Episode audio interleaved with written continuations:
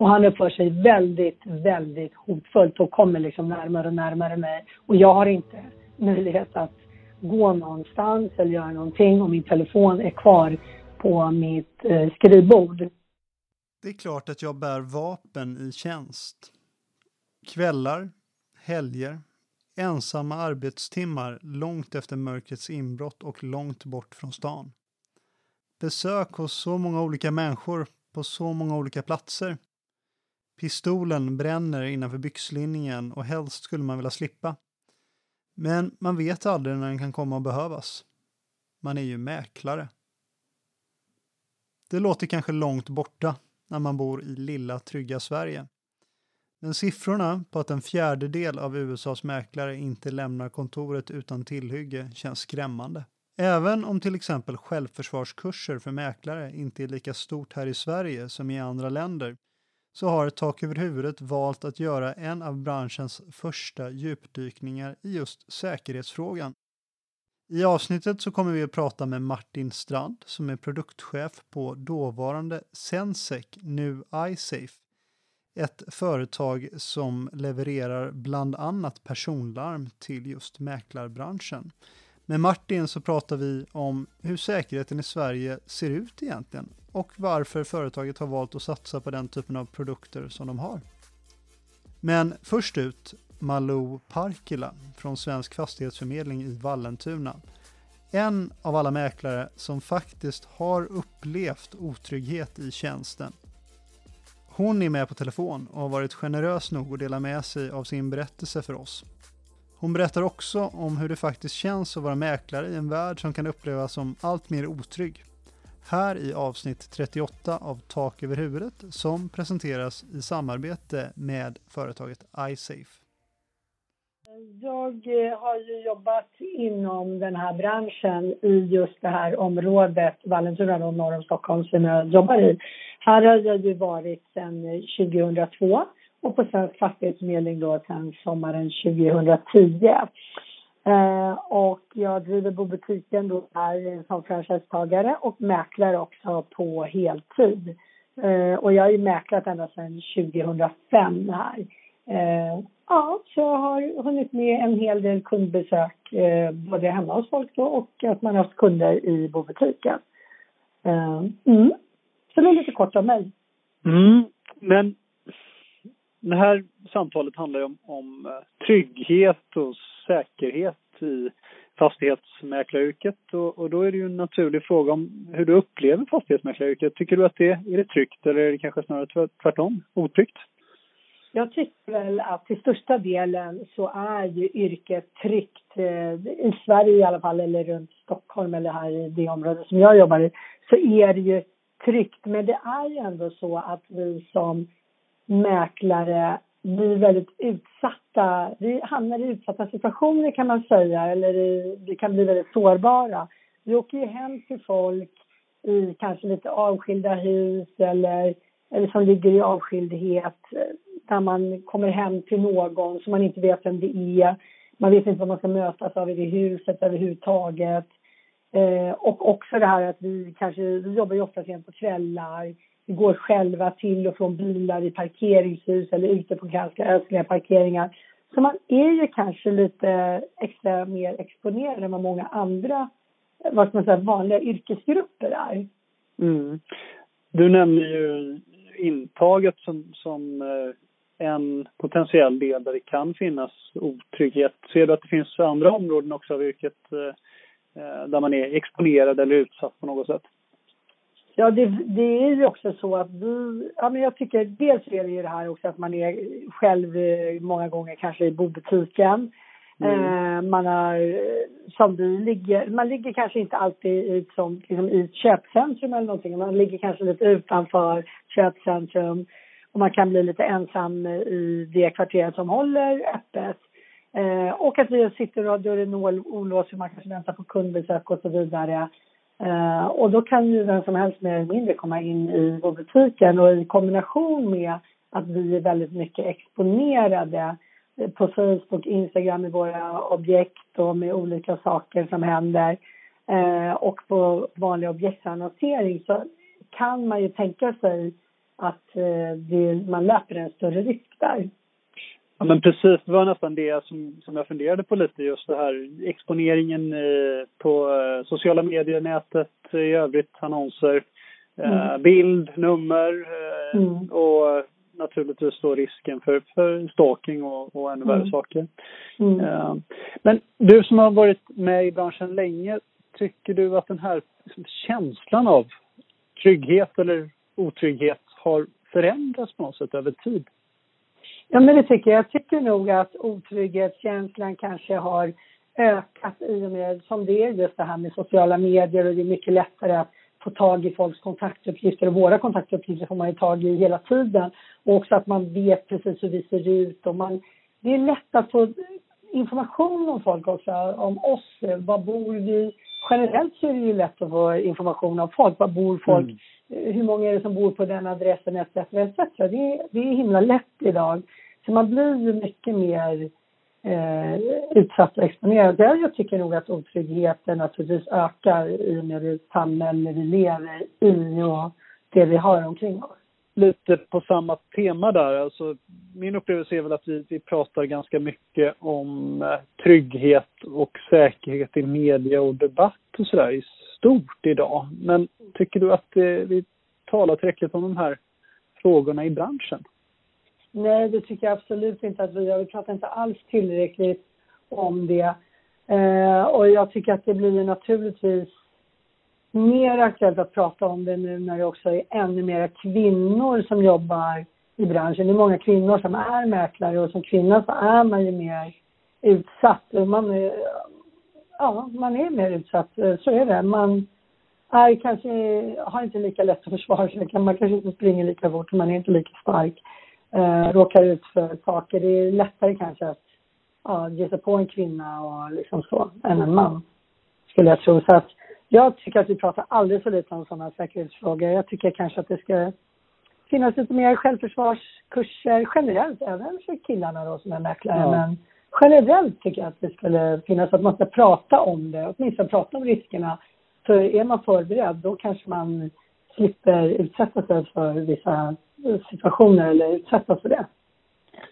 Jag, jag gör väl egentligen samma, samma bedömning och kommer till samma slutsats som, som du. Min upplevelse är att vi inte pratar så mycket om de här frågorna, men att vi kanske borde. Men jag är också lite förundrad över varför vi inte pratar om de här frågorna. Jag är ganska övertygad om att många har egna erfarenheter och upplevelser av, av mindre trevlig eh, karaktär. Eh, samtidigt så eh, verkar verkar det nästan som att det finns någon form av locket på-känsla över de där frågorna. Vi ställde till exempel en fråga eh, på vår Facebook-kanal eh, till eh, våra följare om man har upplevt något liknande och sådär. Vi fick eh, lite respons. Men faktum är att vi fick mycket mindre än vad jag trodde. Eh, så jag funderar fortfarande på vad det är som gör att vi inte pratar så mycket om de här frågorna i branschen ännu. Har du någon tanke eller teori där? Jag kan tänka mig att det finns eh, två skäl till det. Dels så kanske man också, att har man blivit utsatt för någonting så kanske man inte vill prata om, man kanske tycker att nej, men det där kanske inte var någonting och det är säkert fler som har varit utsatta, och ska jag komma här och liksom berätta om den här situationen, det var väl ingenting. Och man vet ju också, som kvinna så vet man ju många gånger att när man berättar om en situation som har hänt, där man har känt sig hotad eller något, Eh, ibland när det är en man med i det sällskap man berättar för, då tycker ju de att man bara är liksom larvig. Så jag kan tänka mig några gånger att man inte vill berätta om det för att man vill inte ha den typen av kommentarer då när man ska berätta om en sån sak. Och sen tror jag också att det är att man inte vill eh, sprida någon typ av badwill eller också den här känslan av att oj, är det så här lätt att utsätta en mäklare för någonting? Det har jag inte tänkt på. Så kanske någon får ett tips om det, förstår du vad jag menar? Ja, så ja. det kan ju vara så också. Så det är kanske till och med tre orsaker. Uh, så det finns flera olika skäl tror jag. Och sen beror på, jag tror det beror på klimatet, vem kan man prata med och hur kan man prata om det och så vidare också. Ja, men det, det ligger nog mycket i det. Dels kanske att man inte vill ge någon, någon eh, dumma idéer, men, men eh, möjligen också då, precis som du säger, att det kan finnas en, en kultur av, eh, många, många är drivna, duktiga, eh, säljare, gott självförtroende. Eh, kanske kan finnas en, en känsla av att om jag berättar om det här som jag har varit utsatt för eller en situation där jag känner mig hotad eller utsatt, eh, att man på något sätt visar sig svag eller sårbar. Ja, och att man liksom kan, att folk också kanske kan tänka sig, men gud vad korkad du är, varför utsatte du dig för det där för? Eh, man vill inte ha den reaktionen heller. Jag var ju med om en händelse här i våran bobutik och jag har ju knappt berättat det för någon. Så och när du nämner det, då blir ju naturligtvis jag och eh, alla våra lyssnare väldigt nyfikna. Eh, och en av de anledningarna att jag prata med dig om de här frågorna, det är ju att du har egna erfarenheter av otrygga och hotfulla situationer i, i samband med, med din yrkesutövning. Ja, eh, den ena situationen var ju själv kvar i bobutiken egentligen efter stängningsdags. Eh, en sån liten fin sommarkväll där jag satt kvar och jobbade själv här i vår bobutik. Och jag hade inte låst dörren för jag tycker att, ja men det är väl om någon tittar in och, ja, kanske kommer en kund, vad vet jag. Sådär. Mm. Eh, så, och jag är väl egentligen inte särskilt rädd av mig skulle jag säga. Så jag hade inte låst. Och vi har ett sånt kontorslandskap eh, där man, vi först har en reception och sen bakom receptionen in i butiken så har vi våra skrivbord. Jag satt vid mitt skrivbord och jag hör att någon kommer in i butiken och jag reser mig, lämnar min telefon på min arbetsstation då och går fram och möter upp. Då är det en man som kommer in i butiken. Eh, så jag möter upp honom vid dörren, men han ställer sig ju liksom så att han står liksom typ för dörren. Eh, och eh, så säger han direkt så här, jaha, är det här Svensk fastighetsförmedling? Ja, det är helt rätt eh, så. Och sen triggar han igång på det på något sätt med liksom eh, själva, eh, han betonar ju svensk fastighetsförmedling. Mm. Eh, och försöker vända det till att det skulle vara något negativt, att jag då skulle vara någon typ av rasist eller någonting sånt. Och han uppför sig väldigt, väldigt hotfullt och kommer liksom närmare och närmare mig. Och jag har inte möjlighet att gå någonstans eller göra någonting och min telefon är kvar på mitt eh, skrivbord. Och jag ser hur han bara står och pumpar med sina händer så alltså han pumpar liksom upp så här biceps och underarmar och är helt spänd som en fiolsträng och säkert påverkad av någonting. Ja. Han var så läskig. Det är inte många gånger jag blivit rädd i mina dagar men jag blev fruktansvärt rädd. Och jag hade ingen Jag försökte liksom gå mot mitt skrivbord och då ställde han sig liksom för. Jag försökte gå liksom, bara dra mig mot dörren. Han ställde sig för dörren. Jag kom liksom ingenstans. Men hade tack och lov en sån här liten öronsnäcka som satt fast på örat. Så precis då så ringer min man. Så att jag trycker bara på den jättesnabbt och svarar. Eh, och bara säger så här, ja men hej, kan du komma in i butiken på en gång nu? För nu har jag en jättekonstig person här, säger jag till min man. Och han bara, men vad säger du? Jag är inte i närheten. Jag bara, ja men jättebra, parkera bara bilen och kom in på en gång. För det är en jättekonstig kille här som jag tror att vi måste prata med. Så jag låtsades att min man var precis utanför. Fast han var ju någon helt annanstans. Och jag bara, ah, men bra, jag ser dig nu, liksom ropar jag liksom till, säger jag till honom i telefonen. Då tror ju den här karln att det är någon som kommer. Så han bara liksom ger mig världens blick och så bara rusar han ut ur butiken. Varpå jag bara kastar mig på min nyckelknippa och låser dörren och ringer. Jag slänger på luren och skriker till min man att jag ringer så, så ringer jag till väktarna. Men de fick aldrig tag i honom. Eh, men det var fruktansvärt. Alltså jag var så rädd. För han verkligen såg till att jag kom ingenstans. Jag kunde inte röra mig i butiken. Han höll lite ens i mig. Men han ställde sig för hela tiden. Det där är ju en, en, eh, en, historia som, som ger en eh, kalla kårar definitivt. Men, också, men vad, vad hände efteråt? Jag menar, när, när den här eh, mannen har försvunnit och, och adrenalinet släpper på något sätt. Vad, vad händer då i kroppen och i, i huvudet? Jag blev helt matt. Alltså jag var så trött. Alltså jag kunde inte fortsätta jobba. Jag var helt slut i huvudet och helt så här började gråta och bara, men hjälp, vad hade kunnat hänt liksom? Och min man var ju jättearg på mig så han har ju alltid sagt till mig där, lås dörren när du sitter själv. Men jag gör ju inte det. Men nu har jag börjat göra det kan jag säga. Och nu gör alla andra det här också. Har du tagit eh, fler åtgärder än så eh, efter, efter den händelsen? Ja men verkligen.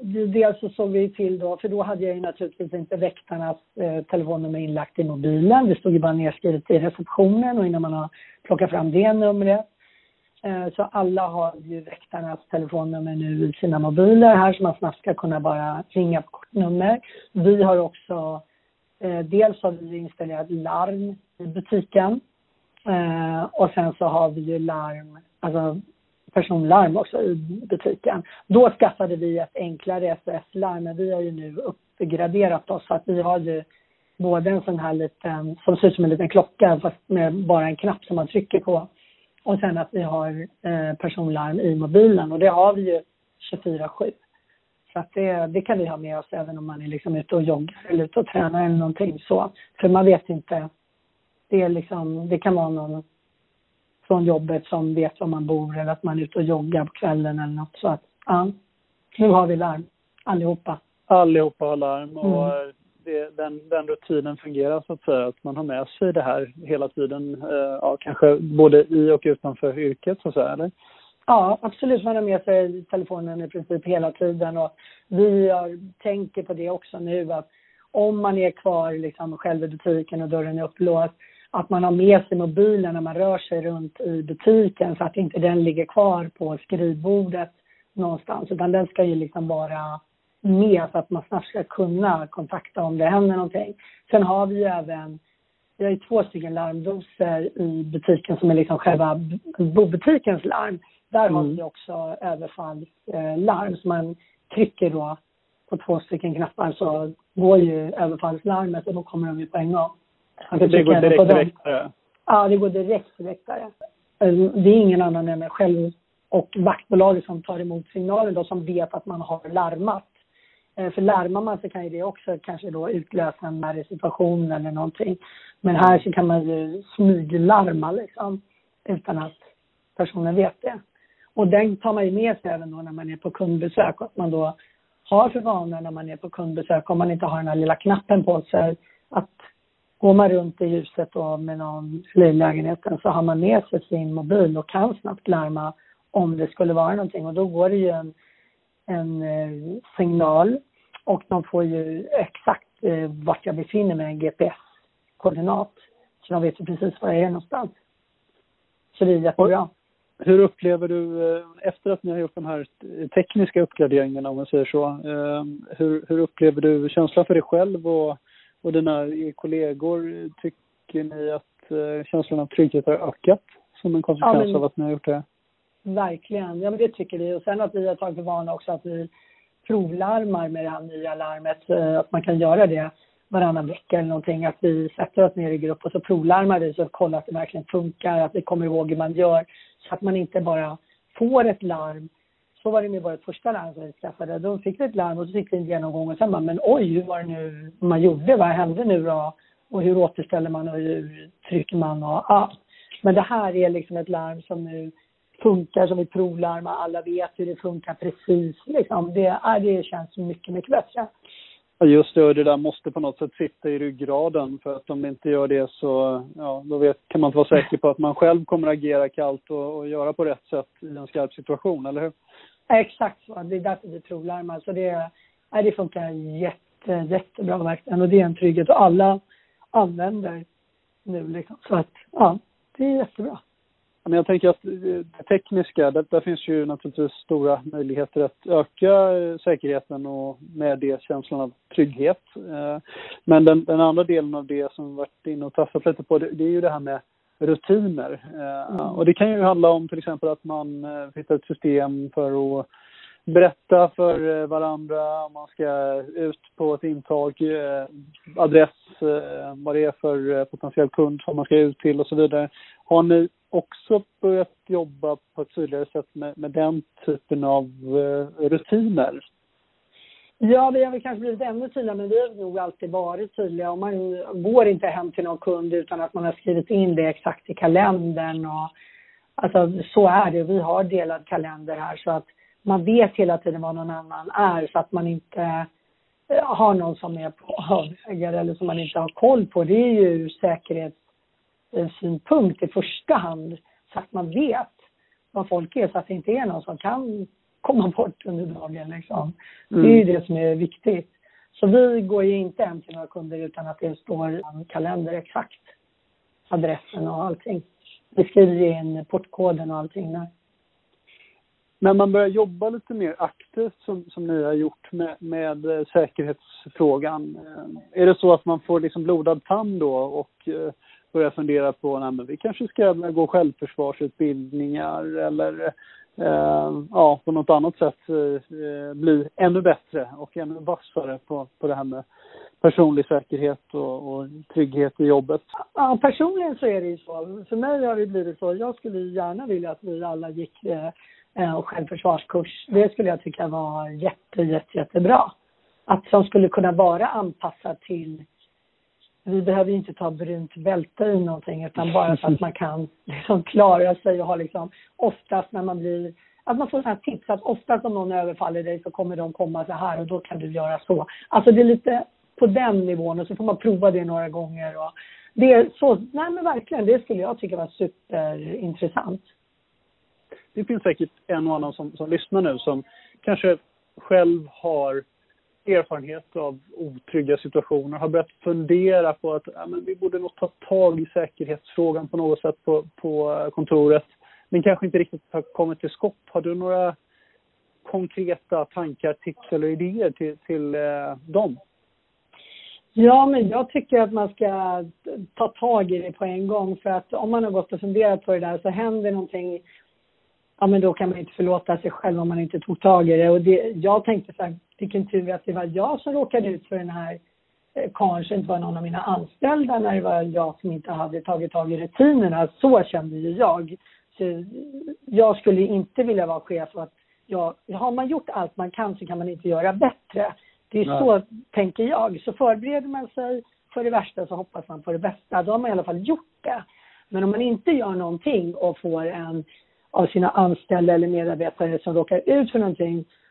Det tycker jag skulle vara fruktansvärt. Jag skulle aldrig kunna förlåta mig själv för det. Aldrig. Så jag tycker det är bara att ta tag i det. Jag tycker du gör en väldigt viktig poäng här och det är ju faktiskt att eh, personlig säkerhet och, eh, och eh, trygghet på jobbet, det är ju en ledningsfråga. Eh, och att det är där det måste börja på något sätt. det, det tycker jag är ett, ett viktigt och tydligt budskap i sammanhanget. Att det är ju det är chefen som, som måste gå före och ta beslut om att investera i säkerhetslösningar eller ta beslut om förtydliga rutiner eller för den delen ta beslut om att skicka hela gänget på självförsvarskurs eller vad det nu är. Mm.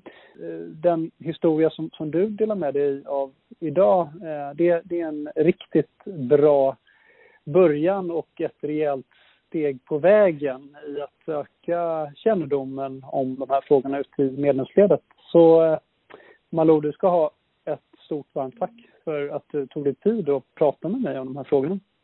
Ja, men tack för att jag fick vara med. Jättespännande. Och viktigt ämne som sagt tycker jag. Då har vi fått inblick i hur det faktiskt kan kännas när man som mäklare hamnar i en väldigt otrygg eller otäck situation. Men hur är det egentligen? Är det bara just det, en känsla, eller blir världen faktiskt mindre trygg? Med oss för att svara bland annat på den frågan är Martin Strand som är produktchef på iSafe som tidigare hette Sensec. Så vi kastar oss helt enkelt rakt in i intervjun med frågan hur ser statistiken ut? Är den upplevda otryggheten verklighet? Eh, nej, men det är ju helt klart en blandning av verkligheten men också att fler eh, brott anmäls. Eh, men statistiken ökar ju. Det, vi kan bara titta på vår egen park med personlarm som vi gör ute. Eh, den har ökat med 28 procent sedan i juni förra året. Ehm, och det är inte bara för att vi är bra på det vi gör utan också för att det ser ut så i samhället idag. Otryggheten ökar. Är det några specifika typer av, av brott som ökar eller anmälningsstatistiken då på den? Ja, där har vi framförallt hot och kränkningsbrott och sexualbrott som har ökat eh, kraftigt senaste åren. Det är 23 procent på sexualbrott och 16 procent på kränkningsbrott sedan 2015. Eh, och det är som sagt en blandning mellan eh, fler anmälda brott men också att eh, det faktiskt händer mer saker. Hur kan man hålla isär de där sakerna? Alltså vad som är anmälningsbenägenhet som har ökat och vad som är faktisk brottslighet. Går det att göra det eller är det liksom mer en känsla man har? Det är ju svårt, men tillsammans med den statistiken och också andra undersökningar som nationella trygghetsundersökningen så visar helt klart på att det, det ökar antal incidenter mm. varje år. Och tyvärr så är trenden på väg uppåt. Den ser inte ut att vända. Och när det gäller då sexualbrott så, så är det tyvärr framförallt unga kvinnor som drabbas, eller hur? Ja, det är um, kvinnor under 39 år är, ner till 16 år egentligen är väl den största gruppen eh, Eh, som blir tyvärr utsatta. Och då är det både sexualbrott men framförallt också hot och kränkningsbrott.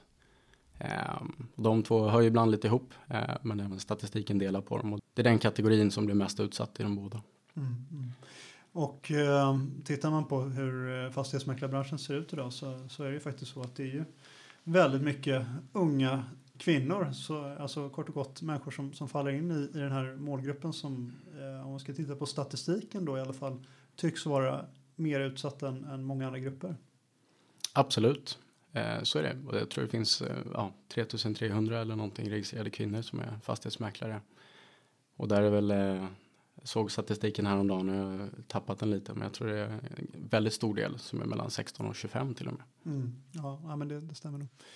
Men om man tittar på, försöker liksom närma oss det utifrån någon slags arbetslivsperspektiv då. Eh, finns det några grupper, några yrkesgrupper som är eh, potentiellt sett mer utsatta för den här typen av osäkerhet än andra?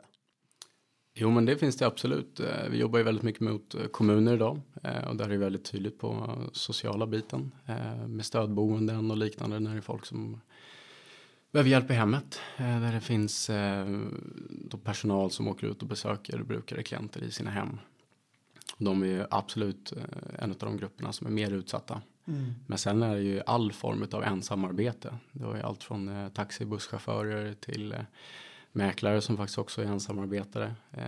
Men sen har vi också en del hotbilder mot folk i ledningsgrupper och som har det gott ställt. Det finns, finns överallt. Mm. Men jag bara hör vad du säger här så tänker jag då unga kvinnor, särskilt utsatta potentiellt sett eh, och eh, ensamjobbare, eh, människor eller ska säga yrkesgrupper som har till, till stor del sin verksamhet i, i, i andra människors hem, att man faktiskt besöker andra människors hem. Allt det där prickar ju in på mäklarbranschen Uh, finns, det, finns det anledning då, tror du, uh, för uh, mäklare att börja fundera på det här med säkerhet mer utifrån det perspektivet? det finns absolut ett, ett behov för larm. om inte nu så i framtiden. Och vi gillar att vara proaktiva. Innan mäklarbranschen blir en bransch som blir utsatt för flera incidenter så, så vill vi se till att med enkla medel att man kan kalla på hjälp om det behövs. Mm, mm. Ehm, ja, men det där är, det är intressant. Jag vet att för ett antal år sedan så gjorde Mäklarsamfundet en medlemsundersökning eh, där man ställde lite frågor till medlemmarna om eh, deras erfarenheter av hot och aggressioner eh, i, i yrkesvardagen då, kanske primärt riktat då från, från kunder och spekulanter. Och det visar ju sig att det var ganska många som hade erfarenheter av, av olika typer av av hot och eh, aggressioner eh, som kommer då i samband med eh, bostadsaffären. Allt ifrån väldigt besvikna spekulanter eh, som inte fick köpa till, till andra typer av incidenter. Eh, så att uppenbarligen så finns det en, en verklighet där bakom. Men eh, vi var inne på det här med, med eh, att man besöker människor i deras hem och att man jobbar ensam och att många som jobbar faktiskt är unga kvinnor. Finns det något annat tror du som, som gör att mäklarbranschen potentiellt sett är lite exponerad för den här typen av otrygghet? Ja, men det finns ju väldigt tydligt exempel och det är just eh, mäklarens tillgänglighet idag. Det är väldigt exponerade. Det är, man ser bilder vid busshållplatsen med namn och telefonnummer och en stor bild. Eh, går man in på de respektive hemsidorna så hittar man ju lätt eh, samma information. Det är bild, det är telefonnummer, det är mejladress. Eh, och ringer man till en mäklare klockan eh, halv sju på en fredag och säger du jag skulle behöva att du kommer och tittar här så kan vi slänga ut den här så snabbt som möjligt. Då, då finns det väldigt många som ställer upp på det. Och då kan det ju vara så att man åker till ett område där man inte normalt sett brukar vara. Man vet inte vem man ska träffa. Det är mörkt. Det är tyvärr mycket som kan hända. Mm. Så vi ser absolut ett behov. Ja men Martin, vi, vi kastar oss eh, rakt in i eran eh, tjänst då. Eh, ni erbjuder ett personlarm helt enkelt. Hur funkar det där? Ja, personlarm är ju ett eh, vitt begrepp, eh, men den definitionen som passar bäst är att det är någon form av eh, mackapär. Eh, antingen en mobiltelefon eller en annan teknisk pryl som man kan kalla på hjälp via. Och då kan det ju vara att man kallar på hjälp av en kollega eller en larmcentral som man får väktare eller till och med polis om det skulle behövas. Eh, och i vårt erbjudande här till Mäklarsamfundet och dess medlemmar så har vi personlarm i mobilen via en app. Så har man en liten extern knapp till den som man enkelt kan eh, larma ifrån om man skulle behöva. Eller så ett klassiskt hårdvarularm då, SRT 306 heter det. Med stor röd knapp på som man trycker om det skulle behövas. Det låter ändå som att appen är det som, som är kanske mest gångbart till fastighetsmäklarna skulle jag spontant säga. Ja, både och faktiskt. Det är, mm, en app är, fördelen med en app det är att det är väldigt enkelt att få in rutinen. Det, du har alltid telefonen med dig och den här externa knappen kan man sätta på nyckelknippan. Mm. Eh, nackdel med det är att det, det, är personligt. Det är svårt att dela på det larmet. Eh, som är då ett kontor på fem personer. Då behöver alla ha varsitt. Eh, och nu kanske inte hotbilden ser ut så att alla behöver varsitt. Då är den här andra typen av larm, SRT, superbra. Eh, fungerar bra som ambulerande larm. Man kan ha ett på fem personer. Och är det så att man ska iväg på något möte eller liknande och känner sig nej, det är dålig magkänsla eh, så plockar man med sig det helt enkelt. Men okej, okay, men vi tänker oss att vi, vi har den här appen eller, eller den rena hårdvaran. Men, men hur funkar det då? Eh, vad, vad innehåller eh, den här mackapären som du sa? Precis, mackapären. Det, det är väldigt enkelt. Upplever man eh, att man är otrygg, eh, man blir det är någon som säger någonting eller någon som visar någonting fysiskt. Eh, då trycker man på, på knappen, den röda om det är SRT eller den lilla svarta om det är våra, våran app. när man trycker så kommer ett larm in till antingen larmcentral om man har valt en sådan tjänst eller om det är till kollegorna. Information om position, vart man befinner sig, vem man är, Eh, tid och datum, alla sådana väsentliga saker. Ehm, och det kopplar också upp ett telefonsamtal automatiskt. Ehm, så larmcentralen då kan höra vad som händer på platsen och göra en bedömning. Hur, hur bråttom är det? Eh, hör de att någon säger något om en kniv eller pistol eller liknande, då, då är det extra bråttom. Men bara så att jag ska förstå här och alla lyssnare ska förstå. Eh, när det här eh, personlarmet går igång då så kommer det som eh, potentiellt sett en notifikation, låter som ett sms ungefär, eller är det världens tjut? Eller, jag tänker att det är ju, det är ju rätt viktigt att eh, om det är nog kollegorna som ska nås av det här, att eh, man verkligen förstår att här, här händer det någonting som, som kräver min fulla uppmärksamhet. Och, då föreställer jag mig att det inte räcker med ett litet sådär sms-ljud. Nej, precis. Det, det, det, får inte missas att det har larmats. Ehm, och i, i den här tjänsten så eh, en stor del utav det är ju rutinerna, hur man jobbar med larmen. Mm. Och där ingår ju då om det är kollegor som ska få larmen, hur ska man agera eh, om ett larm kommer till min telefon till exempel. Då. Och där har vi också då eh, tjänster för att ta emot larmen så att det tjuter till ordentligt så man inte missar om en kollega behöver hjälp. Sen indikeras det också lokalt om det är eh, SRT-enheten. Så du larmar, då kommer det vibrera en gång och sen vibrerar den en gång till när det har gått iväg. Så man får en bekräftelse på att nu har jag, nu har jag larmat, mm. eh, hjälp är på väg. Och eh, går det in till en extern larmcentral då som SOS eller Nokas så um, operatörerna som sitter där är otroligt kompetenta och utbildade för att göra egentligen bästa åtgärd. Hur ska vi göra för att hjälpa den här personen som nu har larmat? Mm. Och där har ju de i sin tur också en lista med kontaktpersoner som de kontaktar efter att ett larm har kommit in. Ja, men för det där är jag lite nyfiken på. Alltså om man nu har kopplat sitt larm till en larmcentral. Eh, så är det att det är jag då som larmar mina kollegor. Eh, och även larmcentralen. Larmcentralen får eh, larm om att här händer det någonting allvarligt. Rycker de ut då med, eh, med väktare? Det kan ju faktiskt vara så att jag är, jag är eh, eh som sagt hemma hos någon eh, privatperson, någon potentiell kund eller någon som har utgett sig för att vara en potentiell kund eh, och så händer det någonting. Har, har väktaren då rätt att kliva in i någon annans eh, hem eh, på, på de premisserna? Så, eller? Eh, absolut, och där, det finns lite olika alternativ på vad man vill ha för åtgärd efter larmet så att säga. Okay. Eh, och det här är vi med och tar fram då eh, om vi får en ny kund eller någon som behöver larm. Hur, hur vill vi att flödet ska se ut? Vem ska rycka in om det händer något? Det, mm. Ska det vara liksom väktare eller räcker det med kollegor? Eh, just för mäklare så jobbar man ju ofta själv och då kan det ju vara så att kollegorna är ganska långt bort. Eh, då rekommenderar vi att man har det till en extern larmcentral. Mm. Eh, och där har eh, några av parterna som vi jobbar med har väktarryckningar. Eh, så om det larmas då kommer en väktare att åka. En kritisk invändning man skulle kunna ha det är ju att eh, den här typen av mackapärer, säkerhetsåtgärder med mera eh, riskerar att liksom spä på den där känslan av, av eh, otrygghet som uppenbarligen väldigt många av oss eh, går och bär på idag. Hur ser du på det? Det blir, eh, jag kan absolut köpa det till viss del och det är att just om vi kollar på mäklarbranschen då så är det ju inte så självklart att man behöver ett larm.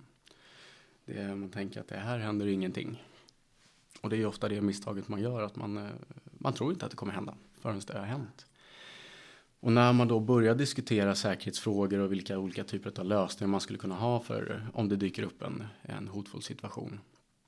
Då blir man ju mer uppmärksam på, på hot eh, egentligen och eh, att det finns otrygghet och då börjar man tänka de banorna.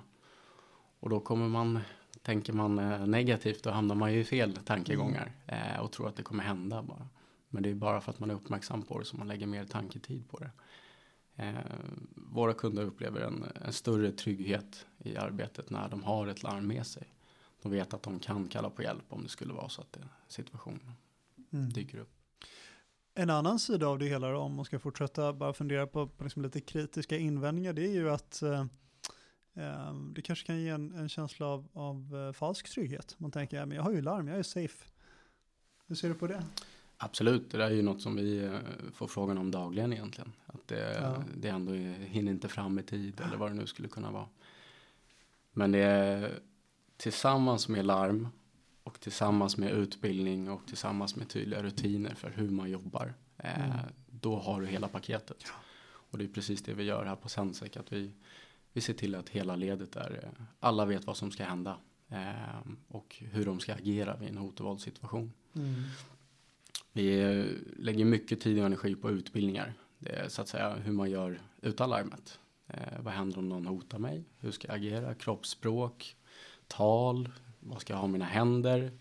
Eh, för att avväpna situationerna. Eh, för vi, det låter ju märkligt men vi vill ju helst inte att våra produkter ska användas. Utan vi vill ju att eh, våra kunder ska vara tillräckligt utbildade för att de kan avväpna situationen. Det låter på dig som att utbildningen, det är inte så mycket så här självförsvar, så här brottar du ner någon, utan det är mer eh, så här avvärjer man situationen. Ja, absolut. Det är, det är ganska lite karate och eh, självförsvar fysiskt. Mm. Eh, utan det är mer att man har ett lugn och kan hantera och avväpna situationen med, med tal och kroppsspråk. Ja. Men du var inne på det här med hur man implementerar det lite och det, och det tänker jag, för det är väl egentligen en stor utmaning. Det är en sak att, att skaffa ett sånt här larm, men eh, en helt annan sak att börja jobba med det systematiskt på en arbetsplats. Eh, hur, hur lägger ni upp det där? Ja, men det, jag håller helt med dig. Det är, det är en helt ny rutin. Om man inte haft larm tidigare då, då kommer man inte kunna tro att man kommer till jobbet på måndag och bara börjar använda det. Eh, utan det krävs en eh, säkerhetsrutiner. Eh, man måste ändra i sina dagliga rutiner hur man jobbar. Eh, vad ska man göra på morgonen? Hur ofta ska man provlarma? Vart ska jag bära larmet? Ska jag ha det i skärpet, in i fickan eller hur ska det, mm. hur ska det gå till? Och där då när vi har ett, eh, en kund som vill ha larm då åker vi ut till det givna kontoret om det är ett sådant eller om det är en privatperson. Eh, går igenom vad önskas? Vad vill du ska hända när du ska larma? Vart ska du gå någonstans? Eh, hur ska du agera före, innan? Eller före, under och efter larmet? Eh, vilka ska vara kontaktpersoner? Hur ska de reagera när larmet kommer in? Eh, och se till att alla vet exakt hur larmen fungerar. Vad händer när jag trycker på den röda knappen? Eh, hur ska jag kommunicera med larmcentralen genom mikrofonen i, i larmet?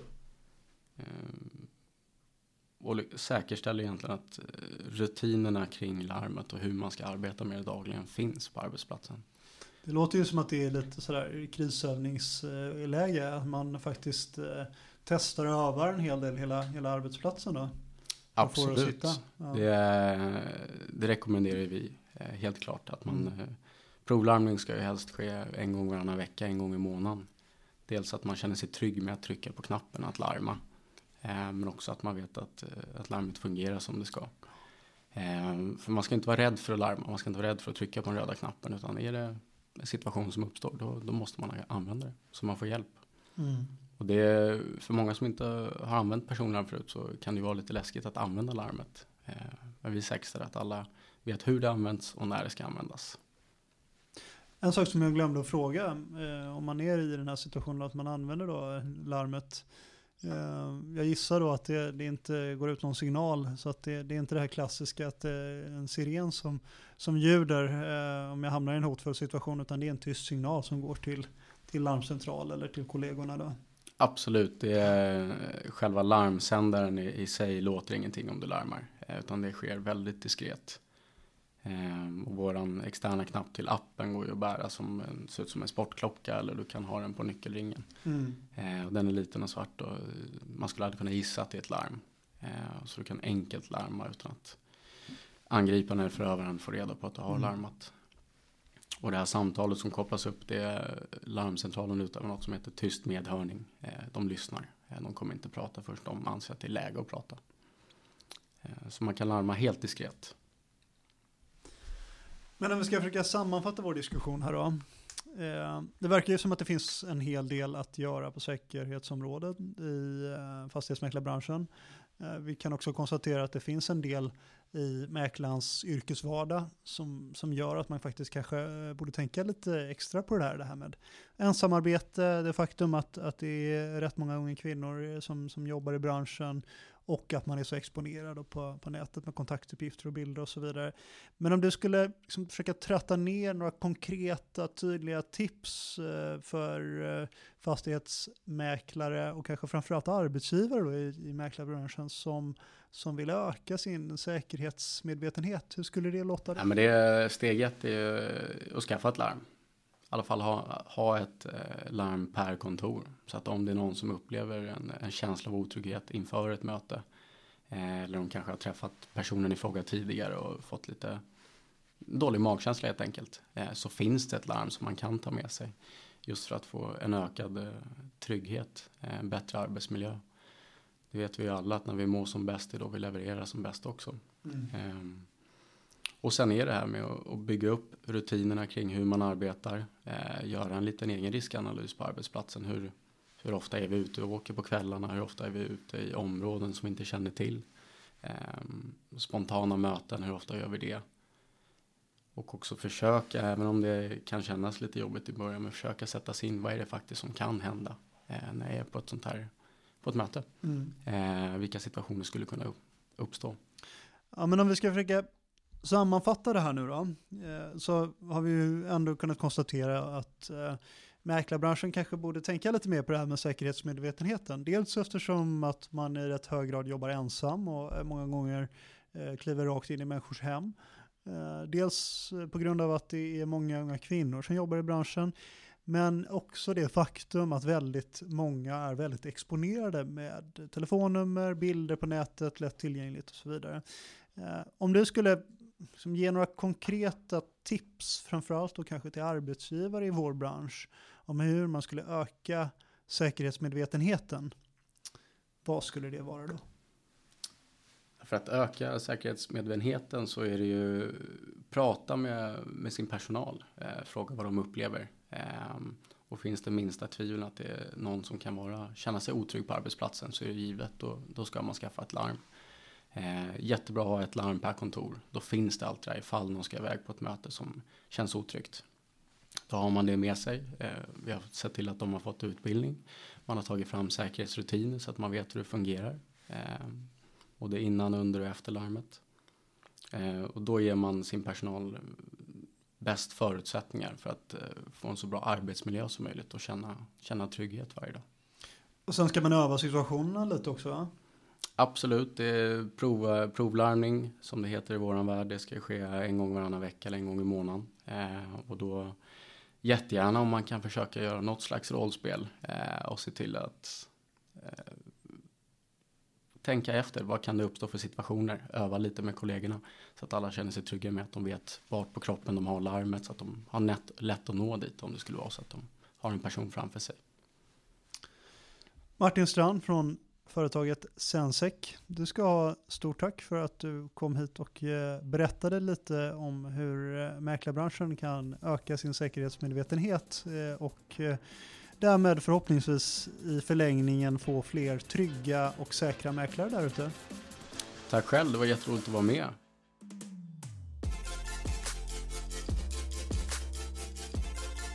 Efter att ha pratat med både Martin och med Malou så går det att konstatera en sak. Visst finns det saker att fundera på när det gäller säkerheten i branschen.